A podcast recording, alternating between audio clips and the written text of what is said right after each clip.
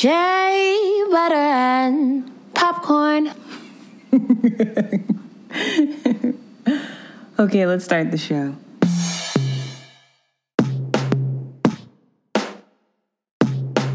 Season 4の準備をしなさい。 Preparati per la stagione 4. Prepárate para la temporada 4. Sit back, relax, and listen. Fridays gonna have you glistening. Get ready for a real good vibe. Shea butter and popcorn. Now live Welcome to Shea Butter and Popcorn. with Taj and Chels, season four, episode thirteen. Shea Butter and Popcorn is the podcast where your neighborly film fanatics review our favorite films and shows. My name is Chelsea, aka Chels, singer, actor, blogger, podcaster, and all around movie lover. My name is Tajana, also known as Taj, actor, filmmaker, lover of black stories, black narratives, black everything. Welcome or welcome back. Yes, happy Good Friday, listeners. Whoop, whoop. You know, it's not only the kickoff of April, you know, the first weekend in April, but it's Easter weekend. Yes, Oh, Easter. happy Resurrection Sunday. Yes, yes. Come on, Jesus lives, y'all. he is alive. He lives in you. He lives in me. Like, this week we're going to be talking about dramas with a side order of sad. Oof. Melodrama. That face. Melodramas, y'all. Ah, so sad. They can be huge tear jerkers when they're done right. And when they aren't, eh, you'll be like, why are they like pulling on my heartstrings or trying to, you know, take these cheap shots at tears and then you can kind of get hostile and aggressive. At least if you're like me, I do that. it's like, why are they writing it like this? They trying to make you cry or something? And it's Are not you trying to make me cry? like yeah, it's not working. it's not working. kind of like when like you watch stand up and you don't laugh. Isn't that the worst? Oh yeah. You're trying to watch it and it's like they don't make you laugh and it's like, hmm, then you get like irritated. Yeah. Yeah, definitely. Please, comedy's hard, you guys. Drama's difficult as well, but comedy is just as hard, if not harder. I think. So Oh it's- man, that's true. right? Because it's like, especially if nobody's laughing, you're just like, all right. don't you know we went through 2020? We don't have a sense of humor anymore. Kidding. Kidding. Because if you get through last year, all you have is a sense of humor. That's everything's just funny now. Everything is funny. Jacked up. Everything is hilarious. So, first up is The Hillbilly Elegy, directed by Ron Howard, available on Netflix. 86% of Google users enjoyed this film, even though Rotten Tomatoes gave it a 28 because they are haters. There's something wrong. I don't know if they need a hug. Help them, please. I don't know. I don't understand Rotten issues? why are they why are they like this? I don't get it. Oh my goodness. So the synopsis is you have a Yale law student drawn back to his Appalachian hometown, very southern, very country, and he reflects on his family's history and his own future of where he got to where, you know, he is, Ivy League, all this stuff, and like what's gonna happen next. Uh, this film is based off the book by the same name, starring Amy Adams and Glenn Close. Amy Adams plays his mother. Glenn Close is his grandmother, who basically raised him because his mother's so troubled. You know, this is a very riveting true story. Gabriel uh, Basso uh, stars as JT, the Yale student. And what's so like really endearing about this film is the way Glenn Close, her character, steps up and is there for him during during these times of adversity because his mother oh my gosh, she is a piece of work. She's a train wreck, you know, and she has a drug addiction and she drinks too much and these random guys and he starts to get lost himself hanging around kids that are going to derail his life as his grandmother says and, and she's very right about that you know and thankfully his grandmother was there for him and they were poor like really dirt poor but she worked and saved for him to like uh, one scene for example have this t9 uh, calculator texas instruments for him to do work and stuff and school and um, she was very hard on him and like he could only have like tomato sandwiches or grilled cheese that's all they could afford and he had to you know uh, work and do his homework at the kitchen table and all this other stuff and making him clean, and he's just like, this is like you know prison. But what he didn't understand is like wax on, wax off. She's like training him to do something constructive with his life and change his narrative. So he ends up, you know, at Yale. Then again, he sticks out like a sore thumb. He has this very devoted girlfriend, um, this uh, Indian American woman who's with him and understands his story, but like he is at this dinner for sponsors to kind of get like a internship or a possible job with these um, firms, you know, once he graduates from Yale Law. And a lot of the people are glossing over him because of his accent and the way he carries himself. And, you know, he's calling his girlfriend panic because he doesn't know how to eat formal dining, like outside in, stuff like that. That cute little scene there. But um, at the same time, he just has to remember that even though he's taken out of the country, the country's not taken out of him. And so because of that, he feels like it could be a deterrent, but then like he retraces his steps. So it's a beautiful film. I really like that story. Um, so that's that one. Next up is Pieces of a Woman, directed by Cornel Mundruczó. Screenplay by Kata Weber. And so this is available on Netflix as well. This film holds a 76% on Rotten Tomatoes and an 81% by Google users. It's a little bit higher rating. Um, it's a very, very sad, heartbreaking, heartbreaking tale about a home birth that leaves a woman grappling with the profound emotional fallout, isolated from her partner and family by a chasm of grief. This film stars Vanessa Kirby, we know her from The Crown and other works, and Shia LaBeouf, Ellen Burstyn. The first 20 minutes, the birthing scene, I mean, if you don't watch this whole movie, just watch the birthing scene, y'all. If you don't watch anything else, it's just very visceral, leaves your body breathless and filled with anxiety. And the rest of the movie is just straight up grief. It's like a huge tearjerker. And it's one of those where it's like, I feel numb. Like, I can't even, like, initially you may cry or feel like you want to, like, well up. But then afterwards, you're like numb. It's like, oh my God, and now what else? It's just so unbelievably sad. But Vanessa Kirby did excellent. You know, it's it, it's a really, really great film about you know pieces of a woman and loss and how to grapple with that loss and grief and uh, i believe that um, this the writer uh, kata weber actually um, dealt with that with with problems with with childbirth herself and then told the story. So it's an excellent film. Last up on my list this week is hope gap 2020 directed and written by william nicholson available on hulu. So this film holds a 64% on Rotten Tomatoes and 80, 84% of Google users enjoyed it. And it stars Annette Bening from Being Julia, Bill Nighy from films like Love Actually and other works, and Josh O'Connor, we know from The Crown. So you have some well-known actors here. The synopsis is Grace lives an idyllic life in a British seaside town, but her world soon comes crashing down when her husband of 29 years, y'all, tells her He's leaving her for another woman. what? Trash. Trash. Stuff like 29. Like, That's a whole adult lifetime. 29 years? Jeez. What the heck? Like, why would you like that makes you question like why do you get married? Because like that's gonna be how old I am soon.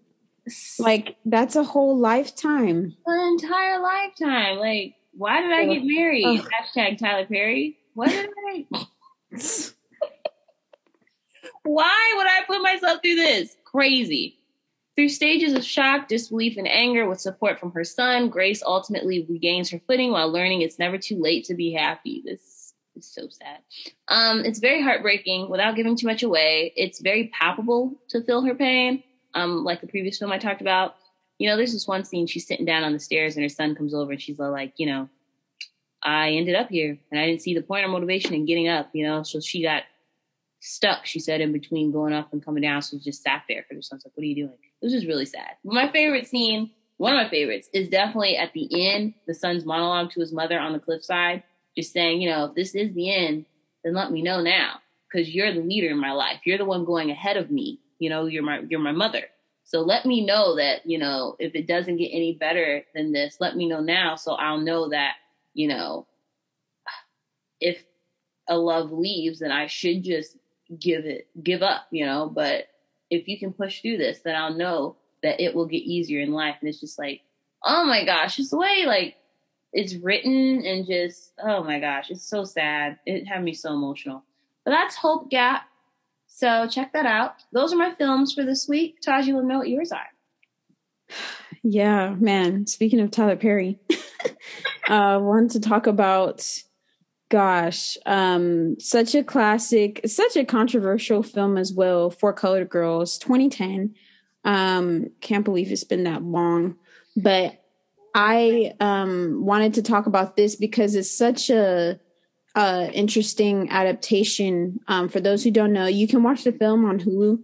Um, but uh, For Colored Girls um, is a drama, um, and it was adapted from Ntozake Shange's 1975 original choreo poem, um, which the full title is For Colored Girls Who Have Considered Suicide When the Rainbow Is Enough, and it's spelled E N U F. Um, love her. Rest in peace to the queen. Um, but this film is written, directed, and produced by Tyler Perry, of course. and the film features um, an ensemble cast, which includes Janet Jackson, Whoopi Goldberg, Phylicia Rashad, Thandie Newton, Loretta Devine, Anika Noni Rose, Tessa Thompson, Kimberly Elise, Kerry Washington, and Macy Gray. Heavy hitter cast of women. Um, this film got a 32% on Rotten Tomatoes, but it uh 85% of Google users like this. Um, I think the main thing, I don't want to spoil these films, but I think it was really uh, one the the play is just beautiful.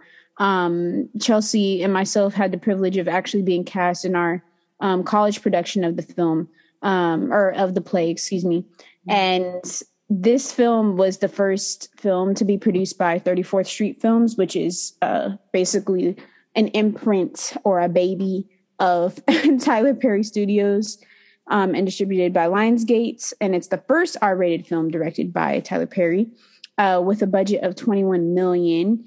Um, when it was released in 2010, they grossed 20.1 million in the opening weekend. So basically, it follows 10 Black women, um, seven of whom are based on the play's uh, characters, each given a color known as Lady in Red, Lady in Brown, Lady in Yellow, etc. And Yeah, so, y'all listen to uh, Lady in Yellow and Lady in Brown right now. yes, Lady Lady in Brown and Lady in Yellow coming right at you from the Shea Butter and Popcorn podcast. I love it. I love it. We had so much fun. Um, but it's it's such a, a very um yeah, we ha- we had such a a, a time it, with this piece. There was so, it was so emotional. Um, the things that they went through and exploring, like you know, parts of yourself through these characters. You know, having that firsthand experience is very inexplicable. Um, and we we definitely felt that, of course, um, even leading up to opening night. So um basically each character deals with a different personal conflict you know um trigger warning there's sensitive content in in the film and in the the play but it, it deals with love abandonment you know infidelity rape abortion and it's so real and raw and it basically the film is still like a poem in the sense that you have the vo- the voiceovers of the characters reciting the poems which are basically them explaining their inner thoughts. Um, and then they all well not all of them but um, a few of them live in this brownstone new york um, apartment complex. Um, and they deal with these different issues of domestic violence. Um, we deal with infidelity we deal with a lot of personal you know familial strife um, and self-discovery um, trying to love self and i feel like a lot of the the scenes were exaggerations and very gut wrenching. And I don't want to give it away, like I said, but you guys should watch it um, and see the how each character has something so like just raw and real that happens to them, and the film portrays it in a way that's like you can't really look away. And so it is, you know, like they said, it's the first R-rated film because it is very um, explicit in terms of what is going on with them in, in terms of those themes and what they're dealing with. Um, and I feel like because it's also like they're speaking in poetry that adds even more drama onto their situations of like they're expressing themselves in this melodramatic way in terms of like presenting poetry. Um, so yeah, that's what I'll say. Um, definitely, definitely, I would recommend watching. Although I know it's very controversial, and we a lot of the times it is hard to watch a lot of things that center black trauma um, or just you know traumatic situations in general. But if you um, want to just see a dramatic story, um, an interpretation of the the play, I would I would watch it and see his take on it. Um, I think that the cast did a wonderful job. Um, And and it's too, it's yeah. hard to find a movie that's lighthearted without being a straight up comedy. You know, yeah, it's that just is- like That, this is life, you know. right. And, and that's what I was gonna say too. Is like when it's like black people because of what we go through, it's hard to find a black movie without trauma unless you're watching a comedy. Yeah, Like, it's just gonna happen. Like that Yeah. it's all about black stories. if you're street Right. for black stories, it's, It's like just going to be comedy from now on. That's all the people like- want to see. that's it, Yeah. you know? Or if I want something to move me, you know? somebody's a slave and it's like Yeah. I want something to move me, you know, and then you, like I said, you can watch it if you would like to, um, Yeah. which is why trailers exist and reviews exist. You can kind of read, you know, and see beforehand. But um, definitely the situations of, you know, dealing with with family and with, you know, just, you know, does he really love me? Do I really love myself? You know, um, there's so many questions that get, you know, um, posed in the film and a, and a lot of answers that are presented as well. So I would definitely watch the film once again. Um, it is on Hulu, so feel free to watch. Um, they won um, several awards for this film as well. So I, I would watch if you feel like you can stomach it. Um, next, I want to talk about this film, Irreplaceable You, on Netflix. Um, it's it's a more of a it's a romantic drama, but it it has comedy as well. I would it says romantic comedy. I wouldn't classify it as a rom com because I feel like the comedy is so sparsely threaded through it that it doesn't overtake the film. Irreplaceable You, it's on Netflix. It came out in 2018 and um, it is directed by Stephanie uh, Stephanie Laing. Um, and the screenplay is by Bess Wohl. The main character, Abby, is played by Gugu Mbatha Raw, and um, her partner, Sam, is played by M- Michelle uh, Huisman. It's so good, and Christopher Walken is also in this film as well, and he plays Myron. Um, so basically, when Abby is diagnosed with cancer, she embarks on a humorous mission to find a new love for her for Sam, her fiance and best friend since childhood. And this film was so oh my gosh. It was I so saw this. I'm Did thinking like see I it? did see this movie hella sad. it's seriously so sad and like nobody knows what i mean you're given a, a terminal cancer diagnosis and it's just like it's so bad because there's an uncertain timeline of like how long you have to live. But this girl tries to find a new partner to take care of sam. And it's so sweet because they've known each other since childhood. Um, and unfortunately we see her health deteriorate um, throughout the film of course. Um, the the worst part since you guys already know she's diagnosed with cancer i think the the sad parts that are in the film is when my gosh i don't want to say it but y'all see the film but basically she thinks that she's pregnant. And to go from that to being like no you have cancer that's just such a like wide ratio of like what is going on. And i feel like they did they portrayed that really well of course with the scene where they reversed and did the voiceovers and stuff like that. Um and so i believe that you know um there's a lot of strife and unhappiness as from the middle to the end of the film but i think um it was very very tastefully done in terms of also the i feel like the melodrama was in the comedic parts throughout the the movie because they have that scene where she comes and brings out the chicken because he's like you don't know how to cook chicken um and she literally slams or he's like basically oh there's a, a chicken that's been in the freezer this whole time for like a year. And she comes and slams the chicken on the, the counter. And she's like hey siri how do you cook chicken? And it's just like so th- there's so many different um comedic elements and like just so dramatic in terms of like her trying to find him a partner through like dating apps um and like all this other stuff that is just like that is so incredibly sad though dating apps. Um, you know, dating apps can be sad. You know, I, I was Right. I was on the apps myself a, a lot. You know, Look. last summer trying to find a boo, and uh, I won't say which app I was on, but one person did message me saying, "Oh my goodness." Mama, you so fine. You're so beautiful. I wish I could plant a whole field of you. oh my god Not a field of my face. That's kind of sweet though. i mean it's corny but It was corny. It was sweet. I'm kidding. I was scared, but I thought it was. Chelsea likes the corn, you know? I mean, yeah, I had to get off the apps myself, but to be dying and try to look for your current partner's future partner, um, it was just so revealing because she, as a character, it showed how she just wanted to control everything. And like you being that sick is one thing in life that you will not be able to control to a certain extent. So I really loved how they kind of infused the comedy in there of like, uh too soon like was a lot of the a lot of it um when she became sick is like too soon um and trying to like you know cope with your current reality um and using a, a lot of the comedic elements um brian uh tyree henry um is also in this film um which is dope to see him as well um because yeah it just added to the the plot in terms of having that um very strong characters um and when it gets to the end you'll see how everything kind of plays out and how um yeah how how they come to terms with everything. But yeah it was a very interesting spin um a very interesting plot uh and i i think it was a very dynamic story. So you guys can watch it on netflix. I know not that many people liked it but i love gugu i think you know 32% on rotten tomatoes i don't know what's up with the 32% i don't know why they love that number i'm not sure but 90% of Google users like this movie, so y'all can watch it if you'd like. Um, the last one is also similar storyline, The Fault in Our Stars.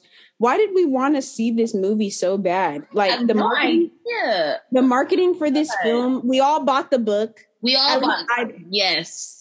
The Fault in Our Stars is by John Green, by the way. Um, and the movie adaptation came out in 2014.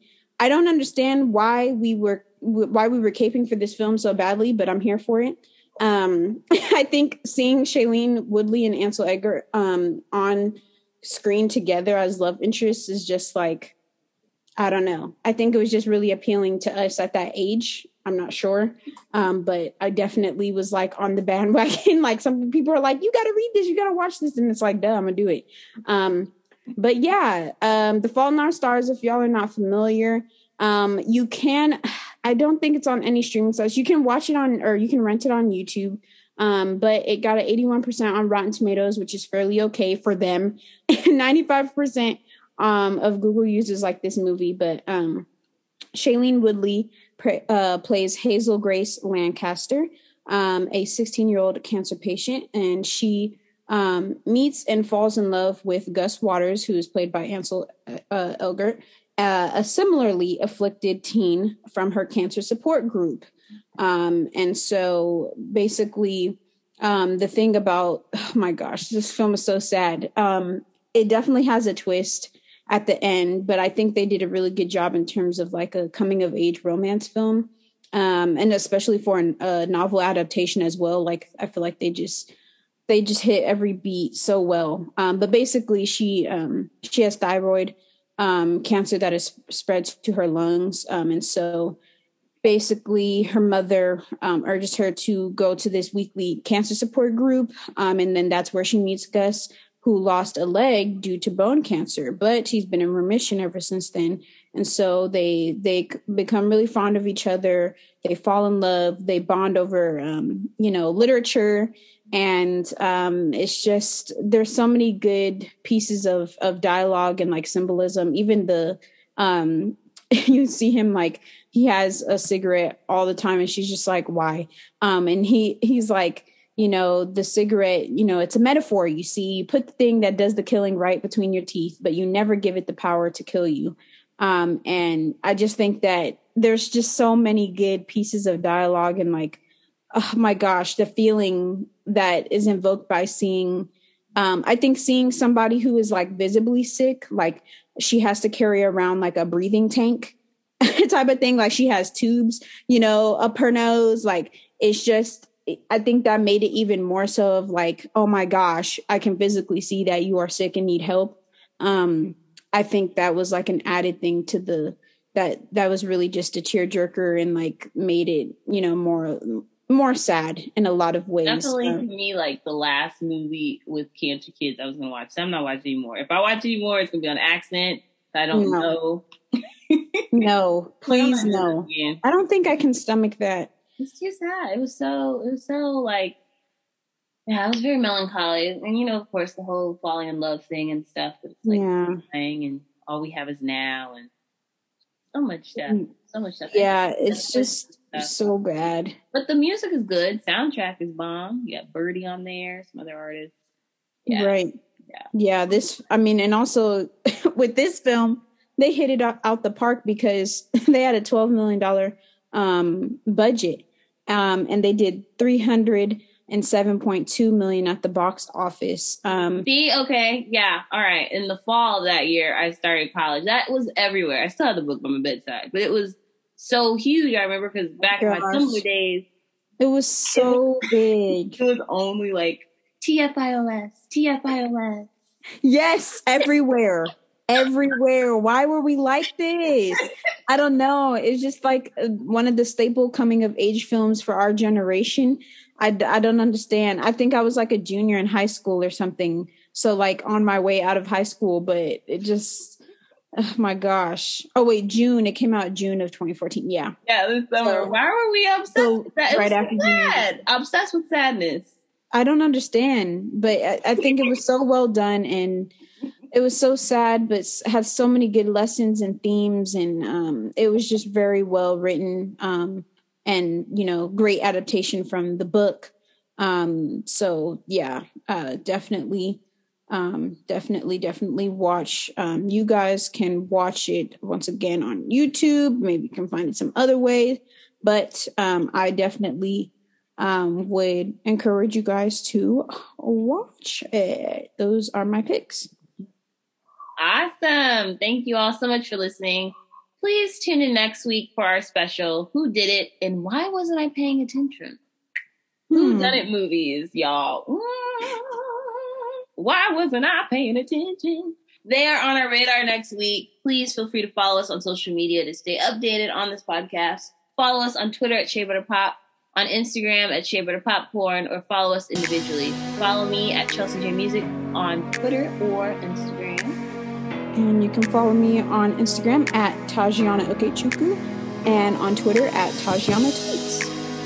Yes. Let us know what you thought of this episode or Yes.